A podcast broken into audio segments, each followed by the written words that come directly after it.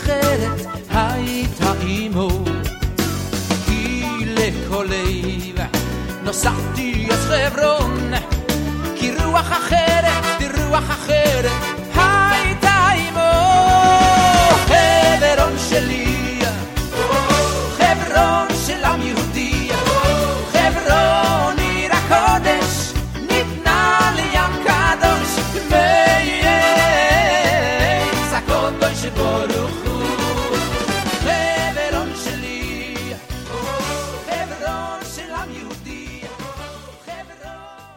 Good evening. Thanks for coming.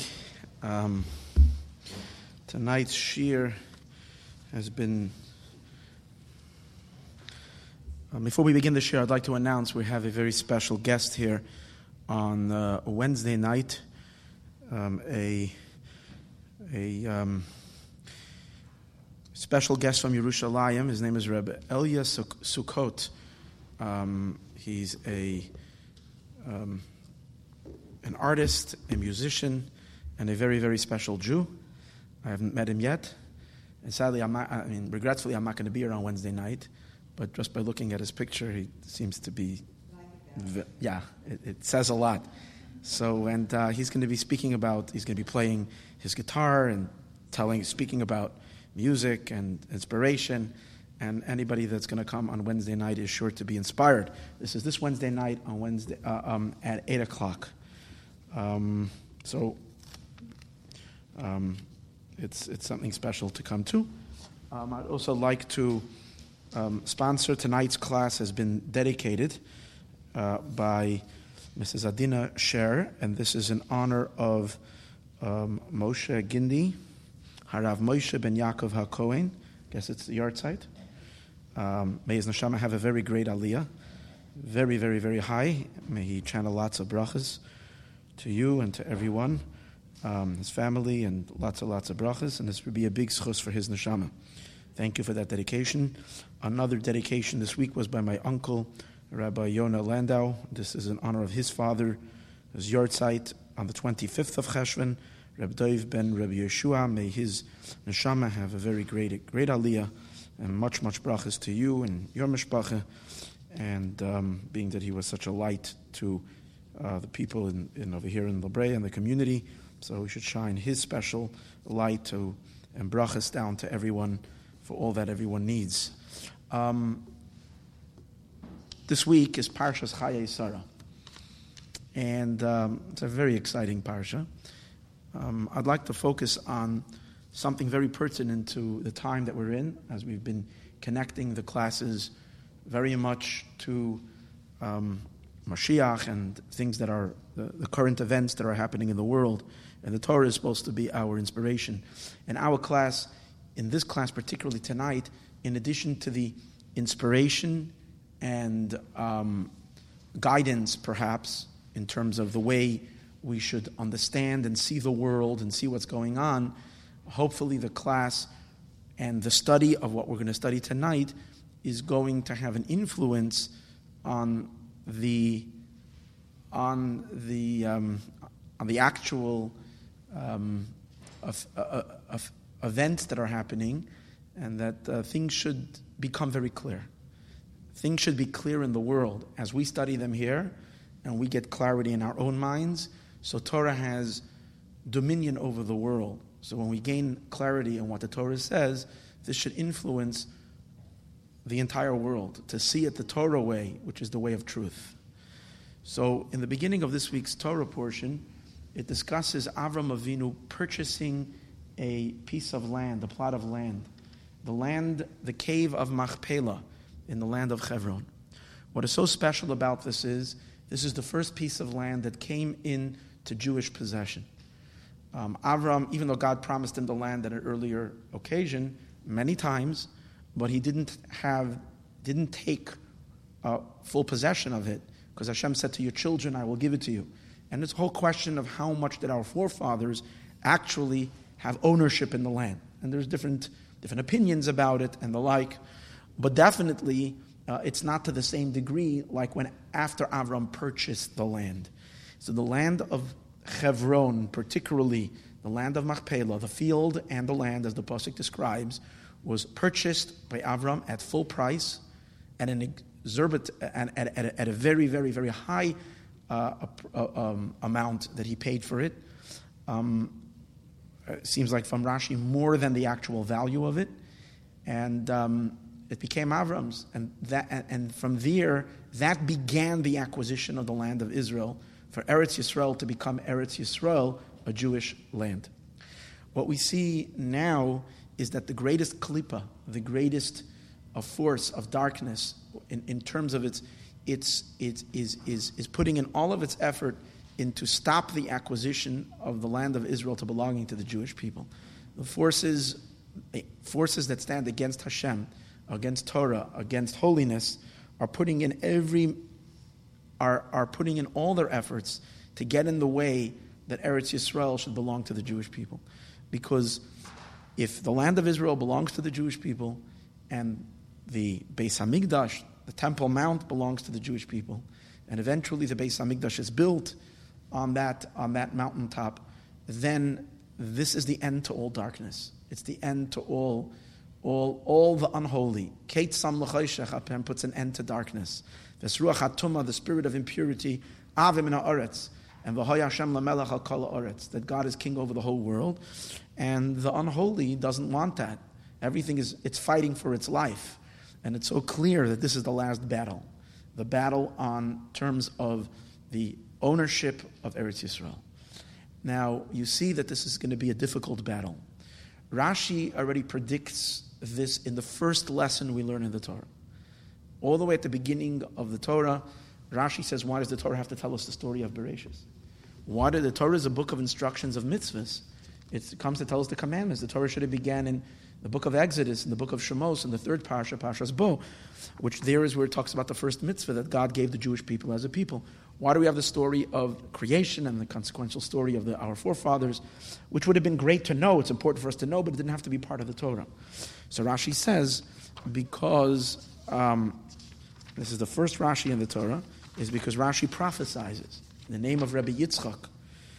Um, and he says that, um, that there will come a day when the nations in the world, Rashi says, Rashi says, because if the nations will one day contest our ownership on the land of Israel, and they're going to say, You are thieves, you are occupiers, you're taking land that's not yours, um, we will have an answer. And we will say, God created the world. And he created, and therefore, since by virtue of creating it, he owns it. And therefore, he gave the land to whoever he chooses. With his wish and with his will, he gave it to them. And then he took it away from them and he gave it to us. So this land of Israel belongs to the Jewish people. So it's such a clear prophecy. This is the first lesson, the first thing we learn. As we open up and we begin learning Chumash, the first teaching, the first thing we have to know is that, and, and it's amazing to know that we are living through this that which has been spoken about by Rashi uh, close to a thousand years ago, and this is that which the Medrash mentions like 2,000, 2000 years ago, that, that is, is something that we are witnessing with our eyes. And uh, so, it's, so you see, there's a big challenge. And this is the ultimate challenge. The challenge right before the full realization of Kedusha in this world, of holiness in this world. Another very interesting fact is you see that when Hashem promises Avram that you're going to have children in Parshas Lech Lecha, and that to your children I will give the land, it says that even though Avram was to, was was already an old man and he couldn't have any children, he was physically past the age that he can have a child. Sarah, his wife, was also very old.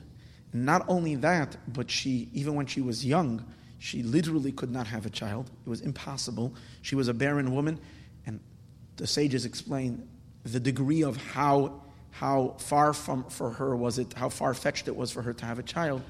The, the sages say she didn't possess a womb. She just, it did, she, she couldn't have a child. It was impossible. Yet, when God tells Avram Avinu that he's going to be blessed with children, even though it's impossible on so many levels, it says, Vahem Bashem, that Avram believes in God. And God sees it as a righteousness on Avram's part. And God rewards him for that, that he trusted in him. And he didn't ask for a sign.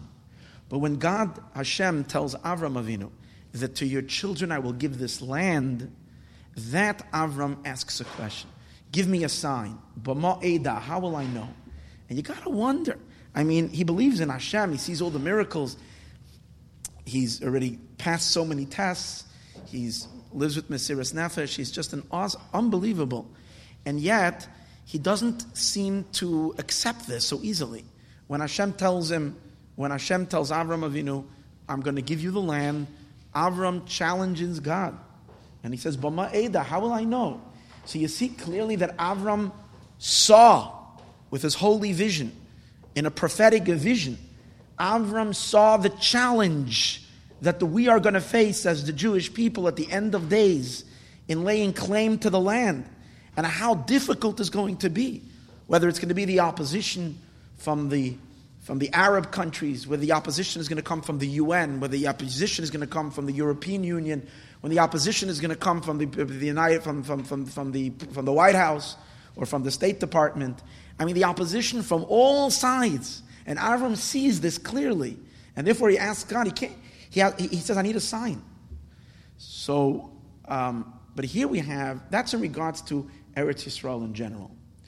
But here we have something very special that the Medrash tells us. This is not a Medrash in this parsha, it's a Medrash in Parshas Vayishlach, which over here again you see something so stunning, the way, the way everything has been foreseen. And the more, the, the greater of importance something is, the greater the challenge comes from the other side. So the Medrash tells us like this that when, when Yaakov Avinu came back from, his, from escaping to Lavan's house and when he returned after 20 years being away, he arrived to the city of Shechem. And when he comes to the city of Shechem, he buys Vayikan Chelkas. He buys the, the field by Shechem. And he pays what's called Meya Kasita, which is a, a, a, large amount of money. So let me quote to you what the Medrash says. Um, Amar Rabbi Yudin, this is in Medrash Rabbah Parsha Ayin Tes. Um, I don't even know. I, I one day want to find out. I keep on telling myself I'm going to find out. How do you call? I guess it's Ois, Ois Zion. It's not Perek Zion. I guess it's Ois Zion. So it says like this: Amar Rabbi Yehuda Yudan Bar Simon. So Rabbi Yudan, the son of Bar Simon, says, Ze echad megimel makaymais. This is one of three places. She'ein umay sa'oilem yachaylim lahaynais es Yisrael. That the nations of the world cannot deceive the Jewish people. I guess lahonos usually means to deceive. Lahonos can maybe also mean to uh, tease, to um, to uh, to challenge. A loymar to say to the Jewish people, "Gzulem ham biyatchem," that this is stolen land. Which place? The Elohein. These are the three places. The cave of the Machpelah, Ma'aras HaMachpelah, the land, the city of Hebron. Beis Hamikdash, the Temple Mount, the Beis Hamikdash. And what's the third one? Shechem Kfurase Shel Yosef, the kever of Yosef. Look at, look at what's going on. What happened now just in the last few weeks? Where is all the tension? Where, it's unbelievable. It's happening in front of our eyes. Mashiach is coming in front of our eyes. The tension, like, like never before, it's in these three spots where, you know, they, they try to burn, burn down Yosef's, Yosef's uh, cave, Yamach Shemam the, the, the stabbings you know, that happened in Hebron uh, so many times. And again, and around the Temple Mount, Yerushalayim, which is the source of all the tension at this point. Um, and it says, the Medrash says, Ma'aras HaMachpelah d'chsiv vayishma Avram el Ephron vayishkal Avram le Avram paid money to buy that. And the Arabs don't have a claim to it because even though the Arabs see themselves as the children of Avram, Avram bought it not for himself. He bought the land for his wife Sarah. Sarah is not the mother of the Arabs. She's not the mother of Yishmael. Avram maybe could be claimed by other people, by other nations as well. Avram fathered many children. Sarah fa- uh, mothered one child. And when Avram bought the field, he, the Machpelah, he bought it for Sarah. Once he bought it for Sarah already, already, the, already the whole mishpacha was buried over there. But she's the first one that took that through her he took possession of the land, which means it was uniquely designated to the Jewish people. Beis Hamikdash, and by the Beis Hamikdash, it says that King David paid a heavy price. Vayitin David la Arnon David, King David paid Arnon. Arnon was Arnon Hayavusi, Chivi, I don't remember what it is. So he, he uh, it says, it's interesting. And, and, and David HaMelech had actually already conquered that place. It was where he belonged. In other words, he had kind of possession of it through a conquest. And, but then he goes and he contacts the original owner and he says, I want to purchase it from you. So he says, No, I'm going to give it to you as a gift. I'm ready to give it to you as a present. And King David says, No, I'm not going to take it as a present. I'm going to pay you what you're asking for it. So he pays him. And again, a lot of money he paid for the land. And the last one, Kfurasa Shal Yosef, and also the kever of Yosef. Vayikan as Chelkas Asada, Yaakov Kana Shechem. Yaakov bought Shechem with the kever Yosef. Money was paid. It's ours. It's eternally ours. It was never sold back. It is our land, and it can't be contested. So, um, uh, therefore, let's take a, a, little bit of a, of a better look at the depth and the strength of this acquisition. Um, I made copies of the Chumash so we can, because we'll be referencing some of the psukim over here, and um, uh, just which, which illustrate how powerful and how deep our acquisition, our acquisition is on Ma'aras HaMachpelah on the, on, in Chevron. So um, let me open it over here. Give me just one second. Yeah. So there is a, a look on the second page, the back um, pasuk uh, page Kufches Sheni. After it describes how Avram had approached the Hittite people, the Bnei Ches, and he asked them that if they can give him a place to bury his deceased, Sarah. So they um, say, well, you know what, we're going to let you bury Sarah in any one of our cemeteries, wherever you want to bury her. And Avram says, I have something in mind, a particular piece of land. And he points to them, he says, please ask by this man called, this fellow called Ephron. He owns this place, and I want to buy the cave in his field. He didn't ask for the whole field, he asked for the cave in the field. Ephron um, was happened to have been, as Rashi says, appointed that day to be the mayor of the town. And God had orchestrated that because God did not want Avram Avinu to have to deal with a simple person. So Ephron was then happened unbeknown to the city and to Ephron why they appointed him. On that day he was elected, but he was appointed to be the mayor. So Avram, Avram says, "Speak to the mayor on my behalf." So they had a little negotiation. Ephron is trying to show how generous he is, and he wants to. He says, "For a man like you, Avram, you're a you're a prince of God." Avram was a very famous man. He was a general who won the war against the four kings. He was like uh, everybody knew Avram, and he says, "It would be my honor to give it to you for for for free. I'm giving it to you as a gift." And Avram says, "No, I'm going to buy it." In the end, he purchases the field and he pays 400 shekel kesef, which is an enormous amount of money. Okay. So after that, it says at the conclusion of that, so in Sheni, this is Pasuk Yud Zayin, verse 17. It says, "Vayakam stay Ephron." The field of Ephron was was um, got up. So simply, it, we'll read it. It was established. Um, Asher Machpelah, the field of Ephron, Ephron, that's in the Machpelah around the, the, the double cave. Asher Lefnei Mamre, which is in the area of where Mamre, who was one of Avram's friends, lived. Hasada, the field, Vama'ara, and the cave, Vama'ara Ashaboy, and the cave that was within it. V'chola eitz and all the trees, all the surrounding trees, Ashabasada that are in the field. Shabachol Gavulai, that everything in that entire property, everything within the boundaries of that field, Saviv all around, it was established for who? La Avraham Lemikneh. For Avram as an acquisition, and this was done publicly. Not, it wasn't done quietly that people can say, "What? No one knows about it." It was a public transfer of ownership. B'chol ba'ishar ira in front of everybody that, that uh, came into town. It was done in public in town square, in front of everybody. V'achrei Cain, and after that, cover Avram esara ishtay. So then Avram, after he acquired it and it was fully his, then he buried Sarah, his wife, stay on Machpelah in the cave of Machpelah, in the field of Machpelah. And then it mentions again, Vayakam Hasada, the field got up, V'Ma'ara and the cave Ashaboy that's in it, Avram, to Avram, Achuzas Kever, for a cemetery for him, Me'es b'nei Ches, from the um, Chittais. Okay? That is the, the psukim. Now Rashi makes an interesting comment on the word vayakom stay Ephron. Uh, you don't have the Rashi, I didn't make a copy for it, and it's not that important that, uh, that you see the Rashi inside. Um, Rashi makes a comment. Rashi says, What does it mean vayakom? It stood up. Yakom means to stand up. What does it mean a field stood up? So Rashi says. The field had an elevation. The field was elevated. What does it mean it was elevated? Sheyatzam that miyad hedyet.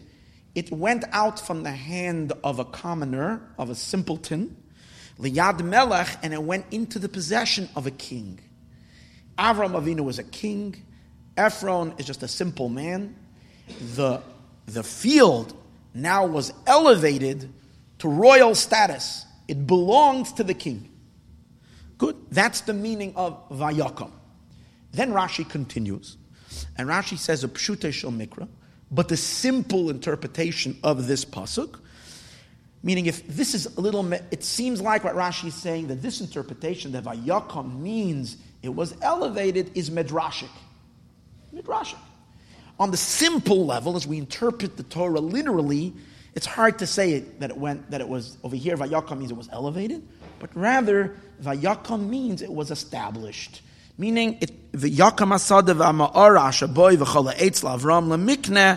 that it was to him to a purchase, which means the purchase was completed. Uh, that's what it means. It's firmly established that it belongs to Avram. And that's the meaning of Vayakam. It got up is an, it's another way of saying the acquisition was complete. So vayakam doesn't mean elevated, it means fully acquired. That's, that's his Rashi's second interpretation. Now we're going to tinker a little bit for a couple of moments with this Rashi, uh, just to get insight, because Rashi always opens up the doors for deeper understanding. Um, so don't get worried if it's a little technical for a couple of moments, it's okay. So the, the commentators have a hard time whenever Rashi gives two interpretations. Why does Rashi feel he has to interpret the pasuk with two interpretations? There's always a reason why we need both perushim. Generally, Rashi always, as a general rule, always sticks to simple literal interpretation as much as he can. When there is no choice and there is and, and there is a problem in the verse that cannot be understood on the literal, then Rashi brings in medrash. In our case, we need to understand why, what was wrong with just reading the literal? If Vayakam can mean it was established, why do we have to, why does Rashi have to give this, this, this interpretation, which seems to be midrashic, that it had, it was elevated, it went from a simple person to a, to a king. So the Mefarshim on Rashi, so I'm going to present two, two explanations. The um, Re'em, Rebbe Eliyahu Mizrahi, says that with the simple interpretation, the problem is that usually when the Torah uses the term vayakam to mean acquired, it usually tells you to who it was acquired. Like it says, um, uh, I'm giving, it's a pasuk in in in in, in Leviticus in, in, in Vayikra. The pasuk says, um, uh, uh um, "V'kam hasada." That the field that was sold should be given litzmisus forever and ever, lakaina to the one who acquired it. So when it uses vayakam to mean an acquisition, it says to who? Over here, the pasuk just says it, it vayakam, it was acquired, but it doesn't say to who. Now, in the next verse, it does say to who. It says La Avraham Lemik. Now look inside. In verse 17, Yud Zayin, it just says Vayakam stay eh, stay Ephron. It says whose field. It doesn't say to who, however. It says it was established, the field of Ephron, that's in the Machpelah, that's in front of Mamre, the field and the cave that's in it, and all the trees and all the boundaries, Saviv around, but it doesn't say to who. Now the following verse does say to who. But the Re'im, Rebbe Yom Mizrahi says, the fact that it says it in a next pasuk, once the pasuk is already split, so in it, it's it's it's it's a little hard to say that it's a continuation because when you split a pasuk, means to some degree a once a pasuk already ends and it's a next pasuk, it's like sama like a, it's, it's like a, it's not a new paragraph, but, it's, but it's, it's, it's, an, it's another sentence already. And since it's another sentence, it, it's, it's hard to continue it. Because this was Rashi's problem with the simple interpretation. Because again, it doesn't say to who. Therefore, Rashi says, no, the word Vayakam, according to his first interpretation, means and it was elevated. It, so it doesn't. It's, it's not about like to who. The fact that the field was elevated, and then we'll know. Okay, it was elevated because it was sold. That that was its elevation from a simple person to a king. That's his interpretation. The problem with his explanation is that. Um, oh, but, but then he goes on to say. So therefore, why does then Rashi bring the simple? Why does Rashi then explain it according to the simple meaning? So he says, but then Rashi says a pshute shel mikra, the simple explanation on the literal sense. On the literal sense, he says we don't have to be perturbed by it being a second pasuk, because sometimes the Torah speaks that way, that it, it'll, it'll, it'll begin something in one verse and continue it in the next verse. So therefore, on the literal level, we could read it to mean it was established. That's his explanation. The problem is that if on the literal level, if he himself says that on the literal level, it's not a problem when something is split in two psukim, that it should mean that you know we should read it as one flow. So then why does he well, then why does he need the medrash? Then he doesn't need it. It's not necessary.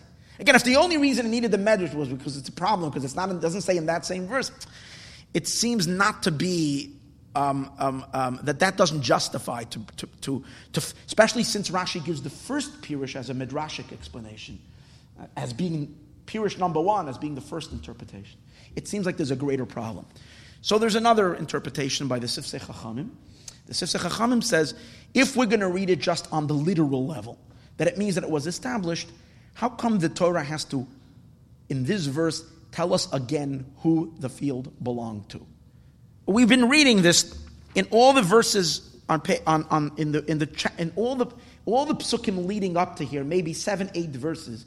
It discussed an entire dialogue between Avram and Ephron that Avram was dealing with the Hittite people and Ephron, and he bought from him and he paid the money to him. The whole thing is discussed already. So we know whose field is it.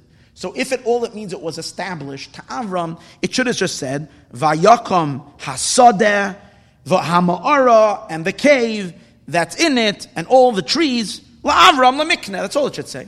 Why does it have to say Vayakom Stedei Ephron? The fact that it's emphasizing that it's Ephron, we know whose field it is. It's a sign the Torah wants to tell you something about it once belonging to Ephron, and now it's belonging to Avram. What's that? That's an elevation. The field was elevated. But the Sifsei Chachamim says, we can't read that that's all that it means, that it means only that. It also has to mean something else, because if it would only mean that it was elevated, then how come the pasuk repeats twice? Vayakam Sedei Ephron, the field of Ephron, and then it says Hasada, the field, Va'ama'ara, and the cave Ashabo. It says twice. Well, if it means it was elevated, good, it was, it was elevated once. What's the idea that the field and the cave is repeated twice? From here, Rashi derived, see, according to the Sifsei Chachamim, that it's not the, Rashi's not giving us two Perushim, two different meanings. Rashi says both these interpretations are, are supposed to be read in the pasuk. The pasuk means both. It means it was elevated, and it means it was, and it means it was established. The acquisition was complete. It means two things. It has a dual meaning. Now, that's why the pasuk repeats twice. Vayakom stay Ephron, and it says who it belonged to. That means it was elevated. Then when the pasuk says Hasadeh, the field, Vama'ara, and the cave, and all of this, that part of the pasuk we have to read. That flows into the next verse. It was established Avram lemikna. So it means two things Vayakom.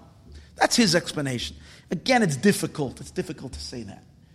We're, we're, we're, because it's that because again, Rashi, if anything, should have first said the simple meaning that Vayakom means established, and then giving us a midrashic explanation, even according to him, that that should come later. Therefore, here's, a, here's, a, here's a, a, a, another look at this from the Lubavitcher Rebbe, which is a very brilliant explanation on this Rashi. And he says, with a very powerful lesson, and very pertinent to the time that we're in right now. And here is the idea. You see, Rashi never says that this is medrash. In the first interpretation, Rashi doesn't say that this is medrash. The only reason why we deduce or we are, we are inclined to say that his first interpretation is not on the literal is because Rashi says a pshutai shal mikra, that in the second interpretation, he says, and on a literal level, this is what it means. the literal lev interpretation. So that makes you think that the first Pirush is Medrash. He says if it would really be Medrash, Rashi should say, now truth is it does say, say so in the Medrash, but Rashi's not quoting it from the Medrash. Rashi sees it on the, the in the literal pasuk. Rashi sees it must mean it was elevated. You see that in the literal sense. If so, why does he mention the Pshute Shel Mikra? Because the the the um, that which that which um, forces us to change to, to, to read the word vayakam to mean it was elevated is not from the actual translation of the word vayakam, but from the, meaning that there is a general problem in the whole story that is that calls for a, a, a, a, that calls for an interpretation that's not that that, that, that, that, sounds more midrashic, but it's not midrashic.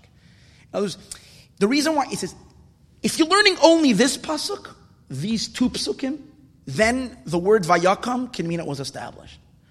But if you read the general parsha, the general parsha, the whole subject, that on the literal sense, it makes sense to say that the field was elevated. Why? Because by, by, but, but, but by understanding what the depth of this means that it was elevated. But first, let's see what was, what was wrong with the story. What is problematic? So there's two, two major problems in, in the general story. Okay, so follow along over here.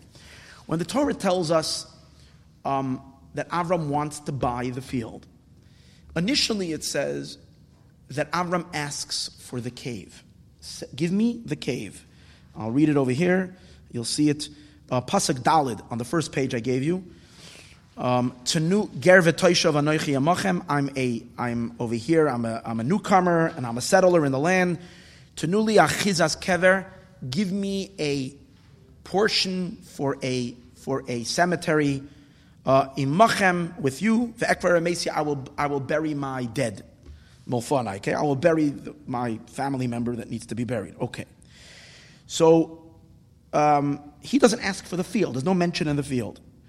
Then they tell him um, anywhere you can bury anywhere. So he says, "Go ask Ephron." Um, and then he says clearly, "All I want." Look, look at verse number ten. I'm sorry, verse tes nine tes. The yitali esma aras amachpela all I want is Ma'aras HaMachpelah, the cave of the Machpelah, That is at the end of his field, at the edge of his field. Okay, and he mentions, I'm going to pay full price for it. That's what he's asking for. Ephron answers, and that's in verse Yud Aleph, Pasuk Yud Aleph, verse 11. Lo yadoini, no my master, Shma'eni, listen to me. Hasadeh nasati I'm giving you the whole field. Ephron offers that he's willing to give him the entire field as a gift. Not only the cave, he's giving him everything, the field. And then, and then Avram buys the field. The question is, why does, if Avram only wanted the cave, why did Avram then in the end buy the entire field? He's asking, he made an offer to purchase the cave. Why is he selling him? Why is he? Now, and we, so Ephron we can explain because Ephron, uh, you know, was, is figuring um, he can. First of all, he wants to look like a. He, he wants to. He wants to make himself look like a, you know, a big, uh, a, a, good guy. He's trying to, as we see in the end, that Ephron was a was a sly fellow. First, he says, "I'm going to give it to you for free," but when Avram tells him that I'm willing, I want to pay for it, he charges him a crazy price. So we can see that Ephron is saying, "No, you take the whole field." That's number. So why, that's why Ephron is offering it. Or Ephron has a chance to make some extra money. He sees that Avram is desperate. He's going to pay no matter how much, whatever he's going to ask for him. So he might as well sell the whole field as well and get and get and and and and, and this will be this will be a, a, good a good a good a good sale for him. So we can understand on Ephron's part why Ephron is trying to sell him more. But if Avram only needs the cave, so why doesn't Avram why why does Avram go along with this? So the some Mefarshim answer this. Nachmanides says that, that Ephron is kind of teasing Avram, not teasing him. He's saying it's not fitting for a man like you to have your family buried in a field that, that doesn't belong to you. It should be within your property. Therefore, you should. And Avram thinks, wonderful. If you want to sell me the whole field, all I needed was a little piece of land, but if you want to sell me the whole field, gesundheit, let's go with it. So Avram was actually happy, so he went along with it. Rashi, however, doesn't make any mention of this. So we need to really understand what changed over here that Avram is now suddenly, Ephron offers the field, Avram takes it, seems to be without any argument, and he pays the money not only for the Machpelah, but also for the whole field. Another thing we need to notice and that is going back to the second page that we read, the last psukim.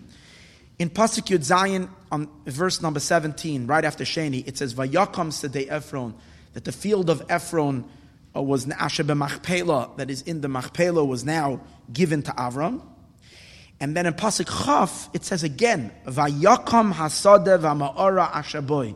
The field and the cave that's in it was given, was established or got up, whatever you're going to say. Vayaka means it was elevated. Lavram lachuzas kever. So why the repetition? I mean, even if you, even if we say that the pasuk wants to say it was uh, whatever, it was established. Why twice established? It said it already. Vayakam, it was the, the, the, purchase was completed. What does it mean when it says two times Vayakam? So the our commentators, the Ohr HaChaim has a very in- interesting explanation on it. He says just halachically, he gives a, a halachic explanation. He says that when a Jew and a non Jew engage in a business transaction, the laws are different when, when a Jew is buying from a Jew. When a, when, when a Jew and a non Jew have a, a business, a, a sale, the acquisition takes place through the transfer of money. By us, when, when a sale is being between a Jew and another Jew, you have to do some kind of a physical take hold of the land if you're giving real estate. You have to show ownership on the land. Uh, just giving money doesn't yet finalize the deal. But with a non Jew, the law is kesef kona. Just the transfer of money is the acquisition. Okay? Um, no, is enough, but here's what he says. In the case of, of, of, of, um, of Avram, it's enough that Ephron lost, he ceased to be the owner. But Avram does not become the full owner until he does, because Avram has to go by the laws of the Jewish law.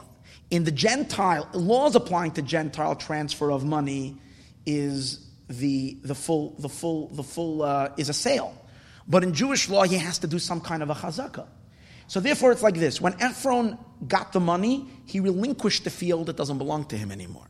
But when Avram now buried Sarah, as the pasuk says, "Va'acher came cover Avram as Sarah ishtoi." So when Avram now digs a grave and he buries Sarah in the land, then he's doing an act of acquisition in the land. So now he's now it's not only not Ephron's anymore, it becomes his. It's fully his. That's why the pasuk repeats two times Vayakam. First Vayakam, the first time Vayakam is that Ephron relinquishes his ownership. The second Vayakam is after Avram acquired it. Now Avram takes full possession. That's his explanation. But here we're going to have by analyze, but, but by but in Rashi's explanation, which Rashi doesn't, there's no mention of all this of all this in Rashi. So we can say something, just a very simple idea, which Rashi is alluding to when Rashi says that Avram that it's that the field was elevated because it went out from the hands of a simple person, from the hands of a commoner, and it went into the hands of a king. What does that mean? And the idea is as follows: when two people when, when, when a, and a buyer and a seller um, are, or uh, simply, when someone sells something to someone else.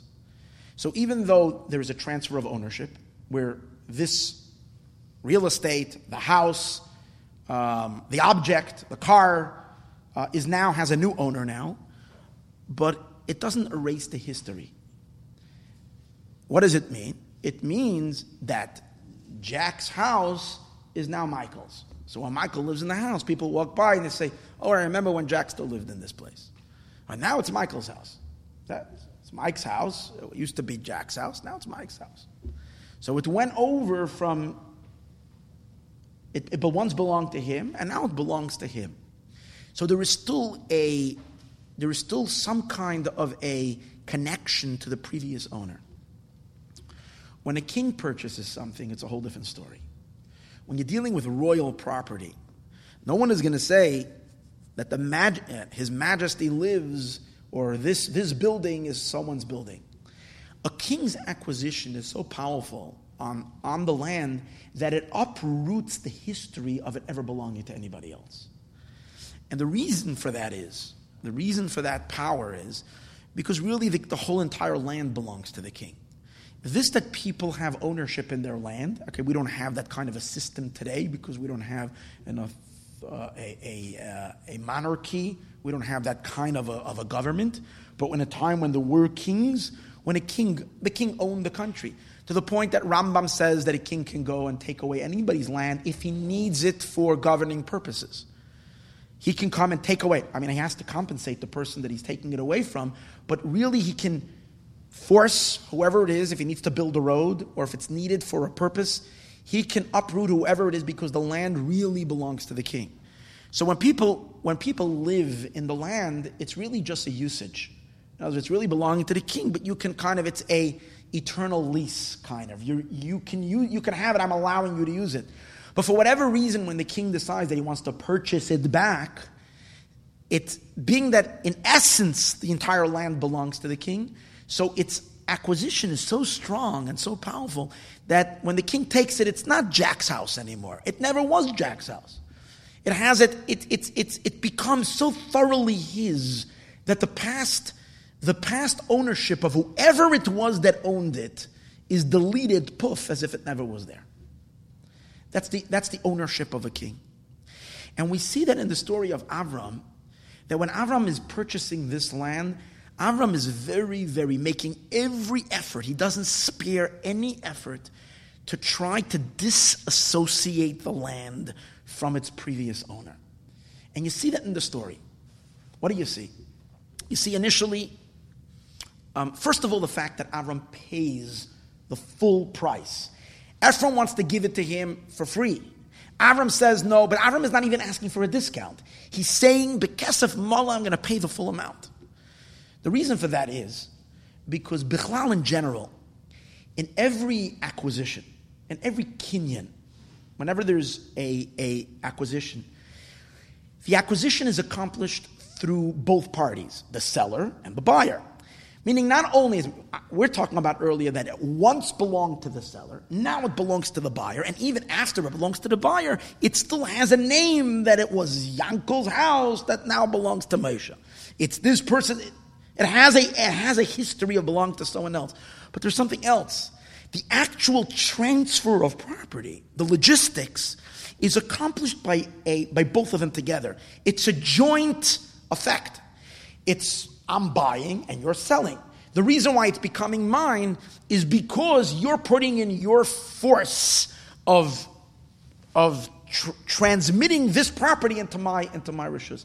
And here's interesting that the degree of how much the seller's fingerprints are still in it while in the act of trans, trans, in the transaction depends on what kind of transaction you're doing. For instance, if I am taking possession of real estate through a manner called chazaka, chazaka means that we decide on a price, and then you give me the keys, and I go to the property, I open up I open, I walk into the house, and usually chazaka requires that I make some kind of a change. I call a locksmith to change the lock, or I go and I make some kind of a repair, some kind of a, some kind of a what do you call it, um, renovation. If I do some kind of a renovation, I'm the owner now.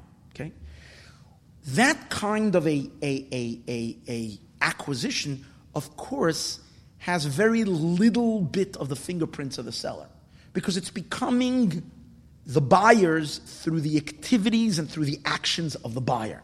Of course, it has to be with the consent of the seller. But the buyer is the one that's making the acquisition, he's taking it. However, there's another way where you can buy something. When someone writes a shtar, a shtar is, the, is when the seller writes a deed, writes a, a document, in which that document says, I am hereby, and when he gives over the document, the, that causes the transfer of property. Well, that kind of transfer has a lot of the seller inside of it because the seller is the one, it has less buyer. Again, it, there's no, in the actual ownership in the end, I own it and you don't own it. The, the, the buyer owns it 100%. The seller doesn't own it anymore. The question is the actual transfer, how much can you take credit for it? How much is the seller involved in that? Well, depends on which way they're doing it. If he does it through an acquisition of chazaka, then it's the buyer who's really taking possession of it. If it's done through a deed, through a, through a contract, the contract, which is written by the seller, is so he has more of a participation in that, in that transfer of property. That is so in every sale, there's like kind of both of them there. The question is how much? 90. What's the ratio of that relationship? When you're giving money, of course, there are two. So when you could, so if I'm giving you money and I'm not paying full full price, but you're giving it to me as a discount, or sometimes you can actually acquire a, a thing by putting a deposit. And deposit can be a little bit of money. If I put down, if I'm buying a car for $1,000 and I put down $100, and you accepted it, and as a sale, and you'll say, you know what, you'll pay me the rest in 30 days, then the sale is done. But why?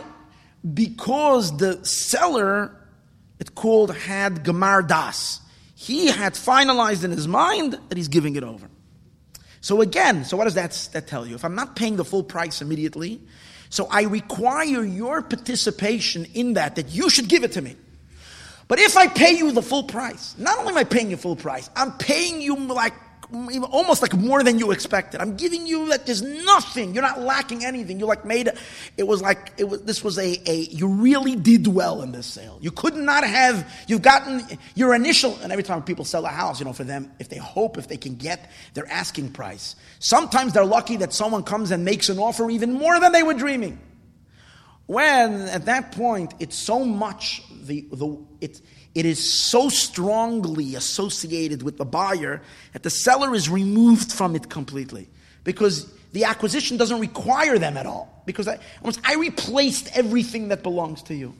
That's why you see that David HaMelech, when it came to the land of Moriah, which is the place of the Beis Hamikdash, David HaMelech insisted, I'm not going to take it as a present. I'm not even going to take it at a discounted price. I'm going to pay you full price. Why? Because I don't want you to have a portion in the Mizbeach and in the Karbanos and the, and that are going up. This belongs to the Jewish people. Doesn't mean a Gentile can come and bring a korban, but to have an integral, to have some kind of an ownership, I don't want that. This is fully mine. I'm paying you off completely and leave. The same is with Avram and Ephron. Avram wanted Ephron out of the whole thing. I'm paying you the full price. You're not involved at all. Now, to make it even stronger, Rashi says, and that's what we're saying now, not only is the actual transaction not involving Ephron, it's as if he's, it's Avram is doing the whole thing. Even more than that, you can't even see it as it once belonged to Ephron. Why? Because Rashi, that's what the pasuk is saying. Vayokom, it stood up. It was elevated. It means it went into the. Per- it, it's a king purchasing it, and when a king purchases something, it's it loses the identity of ever belonging to anybody else because the king's power of ownership is so strong. It's so powerful that it is, and this is all you see. You see the king's property. That's all that's there. This will also explain, as we mentioned earlier, why the dialogue of why Avram suddenly, Ephron offers the field, and Avram is so willing to accept the field without any, he never, he, didn't, he, never, he never offered to buy the field. Why is he buying the field? And the idea is like this. You see in the dialogue that there was a, there was, there was a, there was um, opposition, or rather we should say there was resistance on the part of the Hittites who owned that land from allowing from, from, from, from relinquishing that piece of land. Again, how much they were conscious of why they didn't want to relinquish it. You know, Adam and Eve were buried over there. They didn't know that they were buried there. Okay. But they had some reason they didn't want. How do you see that? Because even though it seems like they're so happy to deal with Avram, Avram comes to them and Avram says, I want to take this land, la achuzas kever. What does it mean, achuzas kever? Achuzas kever means, I want this entire land to be my inheritance for a cemetery. Which means Avram is not asking them to sell him a plot. It's not like Avram is coming to their cemetery and he says, I need, I need a plot. Or you know what? I need a, cl- a couple of plots. Because if Avram is going to come and, because that would mean that even after Sarah is buried over there, it's the Hittite cemetery with a little Jewish quarter with a couple of uh, um, um, lands, a couple of uh, kvarim that belong to Avram. You see, they answered him, no. They said to Avram, wherever you want, kvarenu, any cemetery you want to bury your wife, Sarah, will open it up, we'll give you any part you want. They don't mention Achuzas kever. They don't want it to be. See, Avram is emphasizing, and what's the, what's the emphasis in Achuzas kever? Achuzas kever means even more than that. Not that I'm, you have a cemetery established in, you know, in, in, in, in, in, in 1867, this cemetery. And now I'm coming and buying off a piece of land that was once your cemetery and now it's my cemetery. Avram is saying there is a field. There is a field. In the corner of the field, there is a machpelah, Marasa machpelah. I want you to sell me the cave, and I'm going to establish it. After it's mine, I'm going to establish it as the cemetery, as the quintessential cemetery for the Jewish people. In other words, what Avram is saying is first it's mine. It's you don't have any part in this. This is our ancient cemetery, and now, especially since it was a cemetery before, but Avram is saying, I am turning it into a chuzas kever. That's the idea. So Avram repeats that again when he speaks to Ephron. When Ephron answers him, I'm giving you the entire field, which is a miracle that Ephron concedes. But not only that, Ephron makes it much better for Avram. Because Avram is saying to Avram, I'm giving you the whole field. So now it's interesting. At this point, Avram doesn't say, Great, I'm going to take it la chuzas kever for for because he doesn't have to mention those words achuzas kever now. Because once he's selling him the entire field, so it's his field. What he does afterwards, that he creates it in the cemetery, is for sure his it's his business. It's his thing. It's not like he's taking over a cemetery that's it because he bought the entire field. And that's the idea. Avram, words, the fact that Ephron offers the field and Avram, this is actually playing in very well into Avram's desire. He wants to have a place that has no connection whatsoever. To, why? Why is Avram so insistent? Let's go back to the beginning of the class. Avram knows how much the world is going to fight against this place belonging to the Jewish people. So he wants to do whatever he can to uproot the claim so thoroughly that there shouldn't be even the tiniest little thread connecting the, the original, you might say, owners of the land to have any whatsoever claim. So when Ephron offers him the field, all the better for Avram. Why? Now I have the field, it's completely mine. And Avram on his own initiates a cemetery in that field, which is the Ma'aras HaMachpelah completely disconnected from what was before. This is the emphasis of the pasuk. Vayakam Sedei Ephron. The field had an elevation. Right? So this, this, this, if we translate it, I mean, th- this verse over here crystallizes the entire parsha. That Avram is taking it to elevate it outside, away from, from, from, from, from the ordinary ownership of people. Because really, the question, I, I, forgot to mention something. Rashi says that it's coming out of the hands of a, of a simple person to a king. How can you say about Ephron that he's a simple person? We said earlier that Ephron was the mayor, was appointed as the mayor. How do you call him a simple person? But the emphasis over here is it's the king purchasing. When the king purchases land, it really doesn't make a difference if it belonged to the mayor, if it belonged to the governor, if it belonged to the to the uh, whoever the, to the councilman, it, it make a difference. If it belonged to a nobleman, it makes no difference because the king's level of ownership over things is so powerful and so strong that it's that it's negate it negates any kind of ownership, and everybody to the king is considered to be a hedyot. There's no hierarchy or him in regards, to, especially in regards to the ownership of the land that he's taking it now. It's all equal. So that is highlighted in this pasuk. Now we'll understand also why it mentions two times Vayakam. Vayakam once and Vayakam a second time. Because we understand that even after they had this transaction, and Avram acquires the field, and his acquisition is an acquisition of a king, we understand that there's a difference in terms of his ownership over that land before he does anything after. For example, if, if I buy a house or I buy a, and and um, I, I leave it, I don't, I'm not moving into it. It's sitting there exactly, the place is laying exactly as it was the day it was sold. So even though everybody knows technically, because they saw a sign, it was an escrow, and now, you know, so you know the house is sold, but everything looks the same. If bulldozers come around and you see they're knocking and they're making and they're doing, it is the the the the the uh, ownership is solidified. No one is going to argue. No one is going to question, even though technically, in terms of real estate law, I mean it's yours. The moment it was signed in in, in the documents were signed, it was established. The sale is a sale. But in terms of the sense of who owns this place, when the person goes down, he knocks down the old house and he builds his thing or whatever he does, he, he, he makes, he starts doing something in that place. It changes the dynamics of the place. So this is what happened with Avram. Stage number one is as soon as he sells it, especially since he paid full price for it, and who is selling to who? A king is buying from a simpleton. So it uproots it completely. It's, it's elevated. That's elevation number one.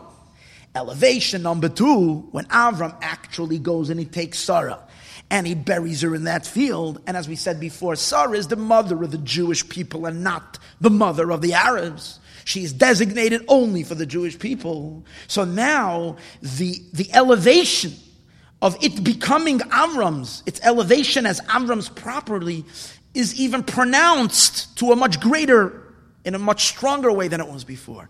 And that's the second Vayakom Asada. And that's after the burial of Sada. So you have two stages on how elevated, and as a result of this elevation, how disconnected and deleted, so to speak, the previous owners are. As if they never were there without any claim whatsoever to that land. This is a very, very, very powerful lesson in twofold. One in regards to Eretz Yisrael, which we're going to leave in a moment, but also in regards to our lives, in which, you know, the acquisition of Eretz Yisrael really is meant to be an empowerment for the Jewish people to conquer and elevate all of the world and to make it into a holy land. Because our job really is, as it says in the sages say, that eventually, eventually, after Mashiach comes, I don't know if immediately, but that the entire world will become Eretz Yisrael. Meaning, will be elevated to the status of holiness. How is that done? It's through our work. We live in the diaspora, wherever we live, in the various different countries in the world. By our living in the neighborhoods we live, especially when we construct a Jewish and establish a Jewish establishment, whether it is a shul, whether it is a school, whether it is a mikveh, whether it is a kosher establishment, a restaurant, a food, anything connected to Judaism, which means holiness, connected to Torah and mitzvahs to some. What does that do? That's conquering the physical world for God, making it holy. Sometimes we acquire, we sometimes in the process of doing that, we encounter resistance. We encounter problems. And a lot of times it's like you wonder, like you're trying to do something good, I remember when I was trying to open up this center, I was looking for a place for, for three years. Three years. And every, uh, we were going from place, looking for a, for a, for a, for a, we're, you know, we, to, we had an idea what I want the place to look like. So I was going, and find, whenever I found something to rent, it always fell through. And I remember what was making me nuts. I was thinking on the street, I was walking. And this was the thought. I was thinking to myself, every nail salon has a place. Every tarot card reader, uh, whatever, the psyche, has a place. And I'm trying to teach Hasidus, and, and, and, and, and, and, and I, everything is falling through. Why the resistance? But that's the way it is. When you try to do something holy, you have a hard time. So when someone wants to buy a property to make a shul, then you'll get start problems with zoning laws and this opposition.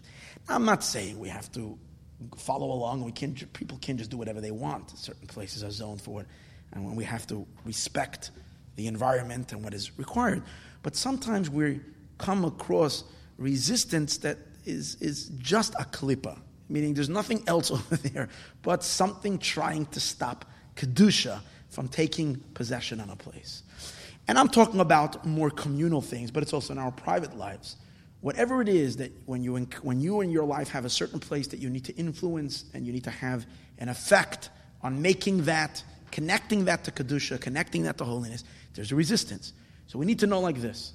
We find by Ma'aras HaMachpelah is the first place that a Jew is acquiring, the first piece of real estate in the world that is going to become holy land. It's going to belong to a Jew and, via, and, and through that belong to the Jewish people and be a home for God. That's the first piece of land. We find that even before Avram Avinu buries Sarah, which means uses it for the intended purpose, just the fact that he has an association with it, it comes into his domain, that itself picks up the place from being ordinary space to becoming sacred space. So even though sometimes it feels the opposite, but maybe that's the reason why it feels the opposite. The reason why we encounter resistance is because it changed. The moment you put your foot down in that place and you said, This is it, here is, and, you, and the place gets a connection to you as a Jew, since a Jew, and why? Because Jews are called B'nai Melachim. We're not conquering this world for ourselves, this is to establish God's kingdom in the world. So therefore, Yidden are called princes and in many ways, not only princes, but kings themselves. And therefore, we are, we are of royal stock. And therefore, when a Jew is acquiring something for Judaism, for the sake of Torah and mitzvahs, the mere connection from you to that place is already an elevation. The place is elevated. It went out from its mundanity and it became sacred space. Now, of course, the word, that, what does that do? That gives you a great empowerment. That the the next word, the next work is going to be to actually implement it. To actually implement it and to bring it to its full realization for what it needs to be. But that's going to be stage number two. The first involvement is already ours. That, is, that applies, and therefore it has to give us a certain strength and an understanding. That's the way it is. A, a Yid has to recognize the power that a Jew, you're a descendant of Avram. And the first thing that Avram purchased he purchases it like the king. I mean, I, I, let's put it this way. I'm just, it's occurring to me right now. When the government does business, when they're buying things, land, stuff like that, eh, there's different rules. There's a certain muscle that they have that other people don't have. Because it's the state, because it's the city, because it's the government. Eh, if you want, you can fight him too, you know, try, like you say, go fight City Hall when a Jew is buying something or relating, taking something in this world for Hashem, you're not acting based on yourself. You have somebody behind you. You have the king, Melech Malche Hamlachim. You're acting as his agent. As you're walking in to negotiate, you're negotiating on behalf of the super government. This is, this is the kingdom, this is Hashem himself. So you're, it, it's royal status. It, it changes the game completely. It's, an, it's a whole different thing. In addition to that, particularly when it comes to the land of Israel um, and today's days, when we have so much opposition. So, first of all, in our own minds, there has to be clarity and understanding. Eretz Yisrael is a Jewish land. People say giving back land. Question should we give back? There's no such giving back. It never belonged to anybody else. The land of Israel belongs to the Jewish people. The fact that we were exiled 2,000 years ago does not change one iota the status of the land.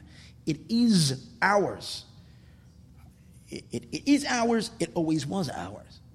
Now, as much as that is true about all of Eretz Yisrael, these particular three places that we mentioned before, Hebron, Shechem, and the Temple Mount, is has, in addition to the, what Rashi says, that the whole world God created and God gives it to whoever He wants, has even from the from a perspective of just pure legal law, take out the religious sub aspect of it. The fact that Avram, David Amelech, Yaakov Avinu paid full price for that land makes that land ours. And it's interesting, the reason why the Mefarshim say, the reason why the Medrash speaks about these particular places is because these particular places are connected in a, in a specific manner to the Jewish people even during the time of exile. The Beis Hamikdash we know is holy even now. The fact that there is a mosque on the Beis Hamikdash, the fact that Rabbi Akiva saw a fox um, roaming on the top of the holy place, and the, the stu- and the and the colleagues of Rabbi Akiva were crying at the horrific desecra- desecration of the land, does not change the holiness of the place. As it says, Rambam says, the holiness of the Beis Hamikdash is because of the Shechina and Shechina Einoi Betela. God, the divine presence, doesn't, cannot, it's eternal, does not become nullified. That's why we know, even the most literal sense, that the Western Wall, the Kosel Hamaravi, has a holiness throughout history. Shechina, that never departed from the Kosel Hamaravi. The place is holy. They made an attempt just two, three weeks ago to claim that the Western Wall is also something that the Jewish people don't have a claim to. So we know that that the, the, the Kosel and the and Har Habayis is is a place of holiness, and our prayers ascend over there through. And it says, and the same is also true about Ma'aras Hamachpelah. It says all the prayers of the Jewish people. I don't know how you reconcile, but I think it says clearly about the Ma'aras Hamachpelah that all the prayers of the Jewish people go through the Ma'aras Hamachpelah, the cave of the of the patriarchs. So that's in other words, there is a holiness to that land throughout the exile as well. And the same applies uh, to Yosef Atzadik's grave. These are three places that empower the Jewish people during the time of exile. It is always ours. And what it does is the fact that these three places were given such our possession, our taking hold of it was so strong and in such a clear, indisputable way, is what really refutes the argument of the world against any part of Eretz Yisrael. Because you see that, that, that, that the opposition that is, that is being opposed is to places where there is where there is no there isn't even a possibility of a legitimate claim. Although elsewhere, okay, we're going to have to go into a some kind of the, theological argument and faith and belief that God created the world and God decided, and, and, the, and, the, and the truth of the Torah, that God gives, gives the Jewish people the land. Okay, so there is room for some kind of an argument. But in the story of, in these three places, the land was purchased.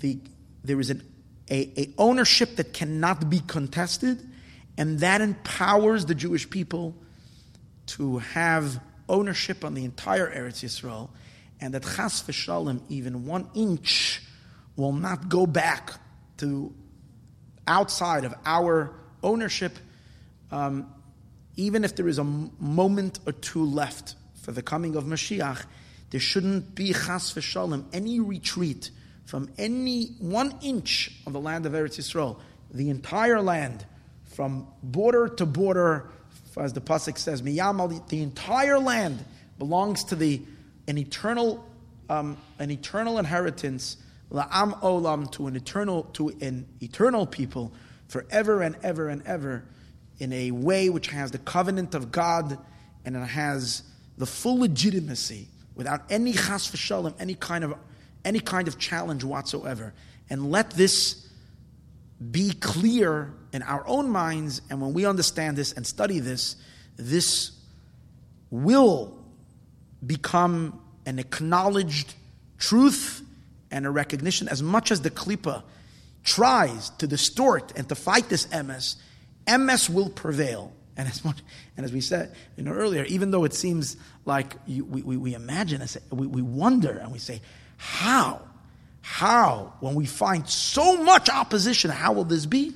We know for certain that the truth will prevail because kiyamanu kale, because we have emes and we have God with us, which is the emes and the full emes. So may we merit to see the kalipa dissipate and become disappear completely, and truth be loudly heard throughout the entire world that Eretz Yisrael belongs to the Jewish people forever and ever.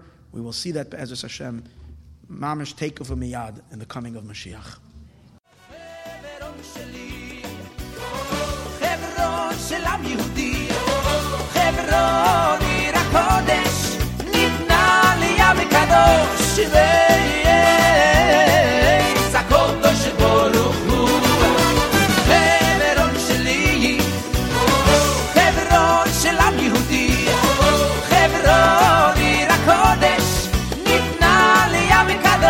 to bed.